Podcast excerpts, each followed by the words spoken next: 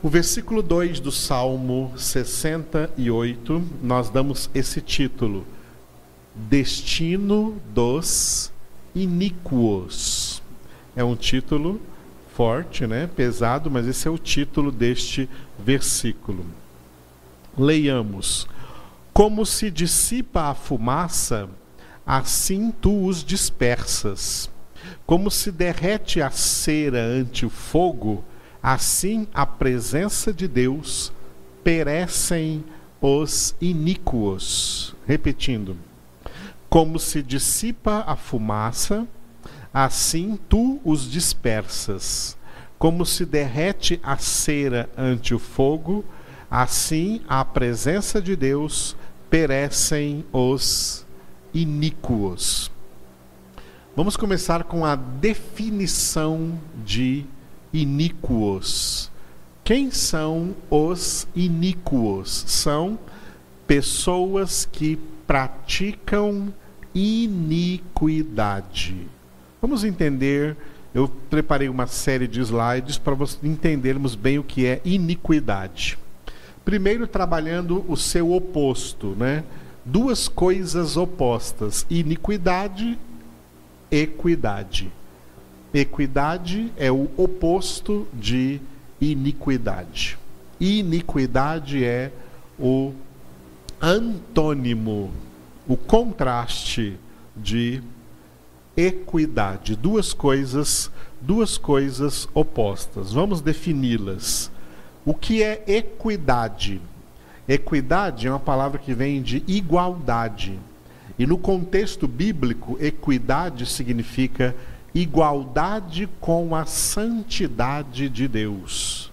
E em contrapartida, iniquidade é qualquer coisa que difere da santidade de Deus. Tudo que é compatível e faz parte da santidade de Deus é equidade. E tudo aquilo que destoa, que difere, que desvia da santidade de Deus, tudo isso é iniquidade. Toda iniquidade é pecado. Todo pecado é iniquidade, porque todo pecado difere da santidade de Deus. O pecado é oposto à santidade de Deus.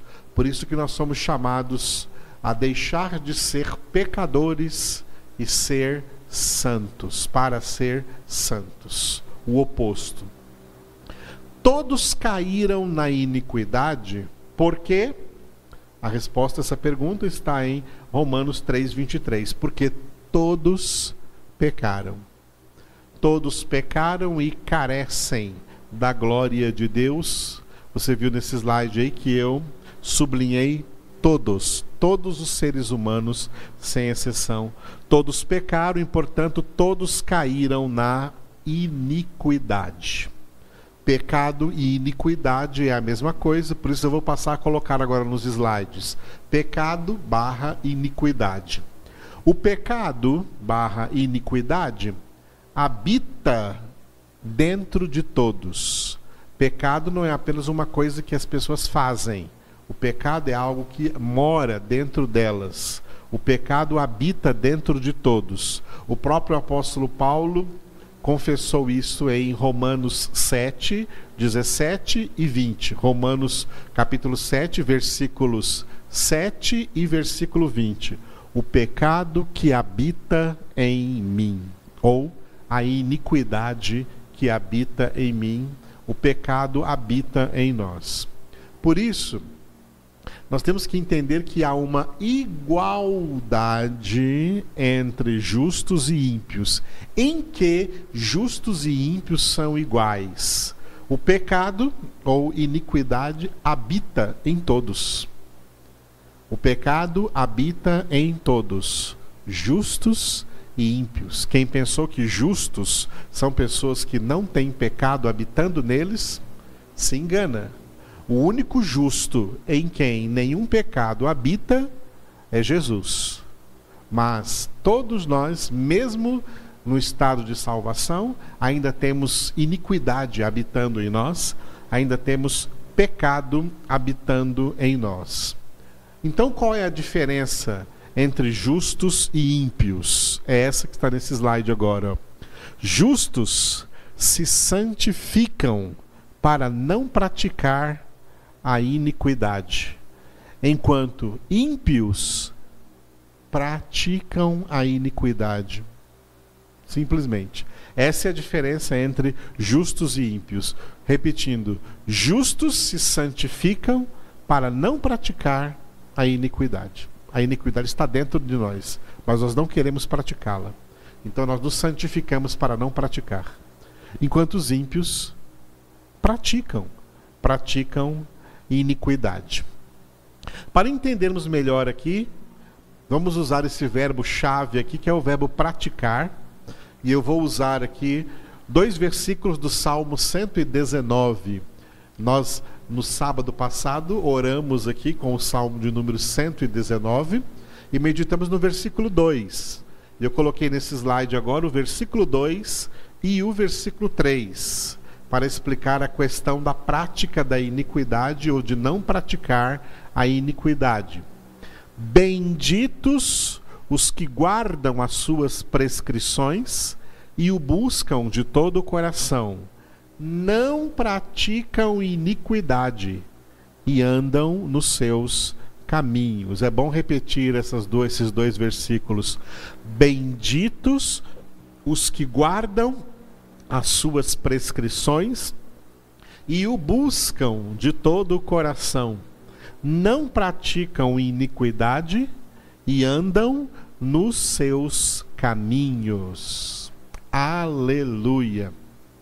No sábado, quando nós falamos sobre este versículo 2, aonde eu citei para vocês aqui o verbo guardar, benditos os que guardam as suas prescrições, mesmo verbo que nós meditamos hoje no Salmo 121, o verbo chamar, que é o verbo guardar, e eu mostrei no sábado um slide de vários significados desse verbo guardar, e um desses significados é praticar. Portanto, esse versículo ficaria assim com o verbo praticar: Benditos os que praticam a sua palavra, as suas prescrições e a sua palavra. Benditos que praticam a palavra de Deus. Por isso eu usei o que Jesus disse no final do Sermão da Montanha, quando ele fala dos dois fundamentos, o fundamento sobre a rocha e o fundamento sobre a areia. Sobre a areia, aqueles que não praticam a palavra edificam sobre a areia, grande será a sua ruína, mas os que praticam a palavra edificam sobre a rocha serão firmes, inabaláveis para sempre, agora e para sempre. E eu expliquei no sábado a questão do verbo praticar. Praticar, e eu vou colocar um verbo agora, adicionar um verbo que eu não falei no sábado, só expliquei, mas não citei o verbo em si, o verbo exercitar. Praticar é um exercício. Deus não está cobrando de nós que nós pratiquemos a palavra hoje com toda a perfeição, porque Ele sabe que nós ainda não temos condições inerentes disso, porque dentro de nós ainda habita iniquidade. Mas nós temos que nos esforçar a cada dia para que a cada dia pratiquemos melhor a palavra de Deus nos santifiquemos mais. Essa é a obra da nossa santificação. Nos santificamos, nos santificamos como praticando a sua palavra e não praticando o quê? Não praticando iniquidade. Não praticando iniquidade. A iniquidade que habita nos ímpios e que faz com que o destino dos ímpios seja a sua eterna perdição, que é o que diz o versículo 2 do Salmo 68, né? Assim, a presença de Deus perecem os ímpios. E olha como aqui está uma realidade de fogo como se dissipa fumaça, assim tu os dispersas, como se derrete a cera ante o fogo. Assim a presença de Deus perecem os iníquos. Os iníquos são aqueles que não se santificam da sua iniquidade, mas pelo contrário, até até se engrandecem da sua iniquidade, se orgulham e se vangloriam da sua iniquidade e praticam aí como se fossem as pessoas mais felizes da terra na prática da iniquidade. Amam a iniquidade e acham até estranho que haja pessoas como nós que não as praticam. O apóstolo Pedro escreveu na sua primeira carta que os ímpios estranham que nós não busquemos as mesmas devassidões das quais eles tanto gostam e praticam e correm atrás e nós não. E eles estranham que não andemos com eles nas mesmas práticas devassas que eles andam por aí. Os ímpios estão destinados à eterna condenação porque praticam a iniquidade. Por isso são chamados de iníquos. Nós, filhos de Deus, não queremos mais ser iníquos. Nós, filhos de Deus, éramos iníquos antes da nossa conversão. A partir da conversão, nós não queremos mais ser iníquos. A iniquidade ainda está dentro de nós e nós precisamos retê-la, retê-la pela obra da santificação. E um desses aspectos, um dos aspectos da obra da santificação é não praticar a iniquidade. A iniquidade que fica lá dentro da nossa alma, tentando nos levar a praticar alguma coisa. Foi isso que Deus quis dizer quando falou para Caim, que matou seu irmão Abel, em Gênesis capítulo 4, olha Caim, o teu pecado jaz à tua porta, e o teu dever é dominar sobre ele. Jaz à tua porta não é do lado de fora, é do lado de dentro. Isso é importante porque uma vez eu fui testemunha de um pastor pregando numa igreja esse texto e ele usou esse versículo da maneira contrária e começou a pregar para as pessoas assim: olha, cuidado que o pecado está na tua porta, ele está batendo aí para entrar na sua vida. Ele inverteu a situação. Não, o pecado não está à porta do lado de fora batendo. O pecado está à porta do lado de dentro, ele já está dentro da sua vida. O que ele quer é sair através da prática. O que ele quer é levar você a praticar, ele não quer ficar trancado. A iniquidade não quer ficar trancada dentro de você. Ela quer levar você a praticá-la aí fora no mundo, tá? A cometer os atos de iniquidade, porque é isso que define o, in, o iníquo. O iníquo é aquele que pratica a iniquidade. Os filhos de Deus aprisionam a sua iniquidade dentro deles, santificam a sua alma, não obedecem à sua carne. O apóstolo Paulo disse em Romanos capítulo 8: Não somos devedores da carne para que vivamos segundo a carne. Se viverdes segundo a carne, caminhais para a morte. Mas se pelo Espírito mortificardes os feitos da carne, vivereis. A mortificação da carne é um dos aspectos da santificação, tá? Santificação tem vários aspectos. Um deles é a mortificação da carne. Carne é a natureza humana pecaminosa, contaminada pelo pecado, contaminada pela iniquidade e que ainda deseja praticar, ainda é inclinada a praticar a iniquidade, mas nós agora como filhos de Deus não devemos à carne coisa alguma e não devemos obedecer ao que ela pede, ao que ela manda ou àquilo que ela está inclinada. Nós temos que reter esses desejos da carne, santificar as nossas vidas e fazer esse combate interno que nós temos que enfrentar contra o nosso pecado, contra a nossa iniquidade pessoal. O pecado é algo pessoal de cada um. Deus falou para Caim do pecado pessoal dele, o teu pecado jaz à tua porta.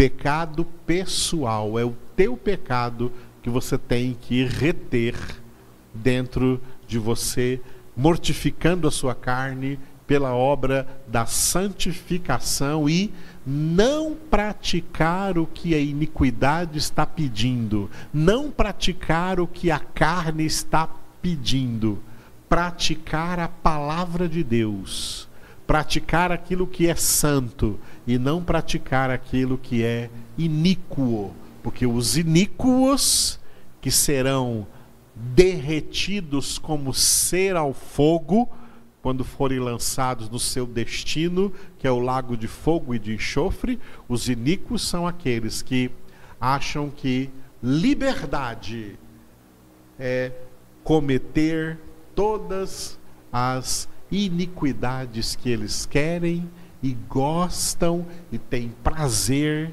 em cometê-las. Não.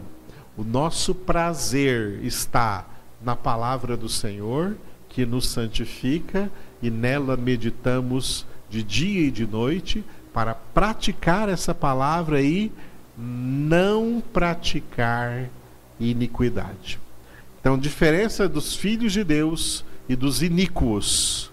Os iníquos praticam a iniquidade, os filhos de Deus não praticam a iniquidade.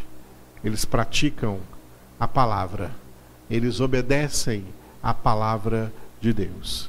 Isso é o que diferencia radicalmente filhos de Deus de pessoas iníquas, de pessoas ímpias. Não somos mais ímpios, fomos justificados pelo sangue de Jesus Cristo, nosso Senhor e Salvador. Aleluia. Oremos a Ele. Obrigado a Deus Todo-Poderoso por essa palavra. Nós te louvamos porque o Senhor nos tirou do império da iniquidade. E agora o Senhor está operando em nós a santificação para tirar de dentro de nós toda a iniquidade. Trabalho que durará toda a nossa vida. Mas nós te louvamos por essa perseverança que o Senhor nos dá para continuar na nossa santificação dia a dia, retendo a carne, Senhor, retendo a iniquidade, não obedecendo-a, não cumprindo-a, não praticando-a, mas procurando a santificação no Senhor.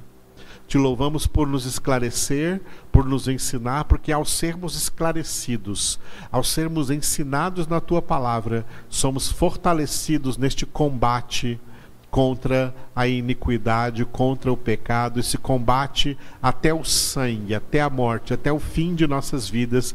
Isso faz parte da nossa milícia de nós sermos igreja militante na terra, igreja que milita em primeiro lugar essa milícia interior, esta guerra interior, interna contra o pecado, para sermos mais que vencedores sobre todas as coisas. Obrigado porque o Senhor já nos deu, Pai, em Cristo Jesus e no Espírito Santo, o Senhor já nos deu todas as armas de vitória para essa guerra. O Senhor já nos deu todas as condições para vencermos a carne, para vencermos a iniquidade, vencermos o pecado e crescer na santificação, progredir na obra da santificação até que alcancemos a meta da plena santidade em Cristo Jesus. Aleluia, te louvamos.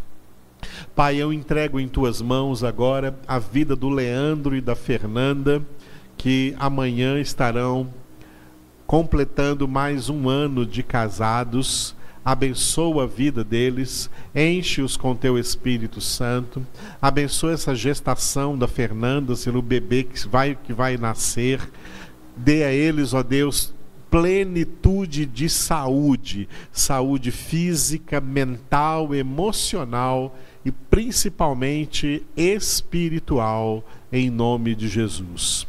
Eu oro por eles, Senhor, e peço que eles sejam protegidos, guardados, cobertos pela tua presença, em nome de Jesus. Abençoa todos aqueles que estão necessitados, ó Deus, de uma cura divina nesse momento aqueles que estão enfermos com Covid, aqueles que estão enfermos com qualquer outra enfermidade.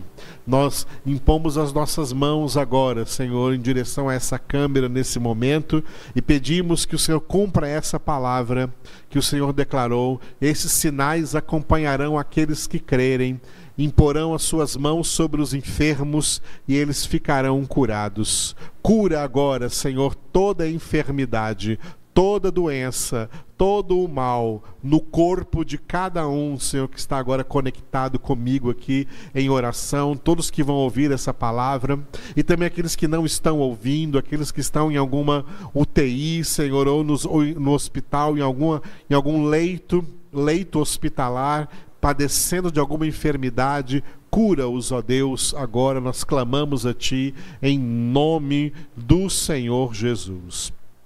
Abençoa todas as pessoas que estão cooperando conosco, Senhor, nesta obra da construção do nosso futuro salão de reuniões, onde estaremos ali aprendendo a tua palavra. Derrama sobre todos eles a tua bênção, a tua graça, o teu poder.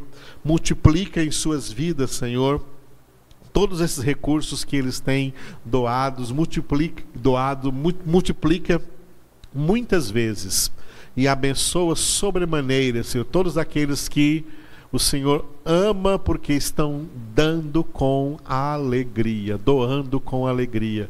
Louvado seja o teu nome, Senhor, por estar produzindo tanta bondade no coração dessas pessoas e obrigado porque o Senhor é quem as tem levantado. Eles são instrumentos do Senhor nesta obra que é para a tua glória, para o teu louvor, Senhor. Exaltamos, engrandecemos, glorificamos o teu nome e dizemos muito obrigado, Senhor.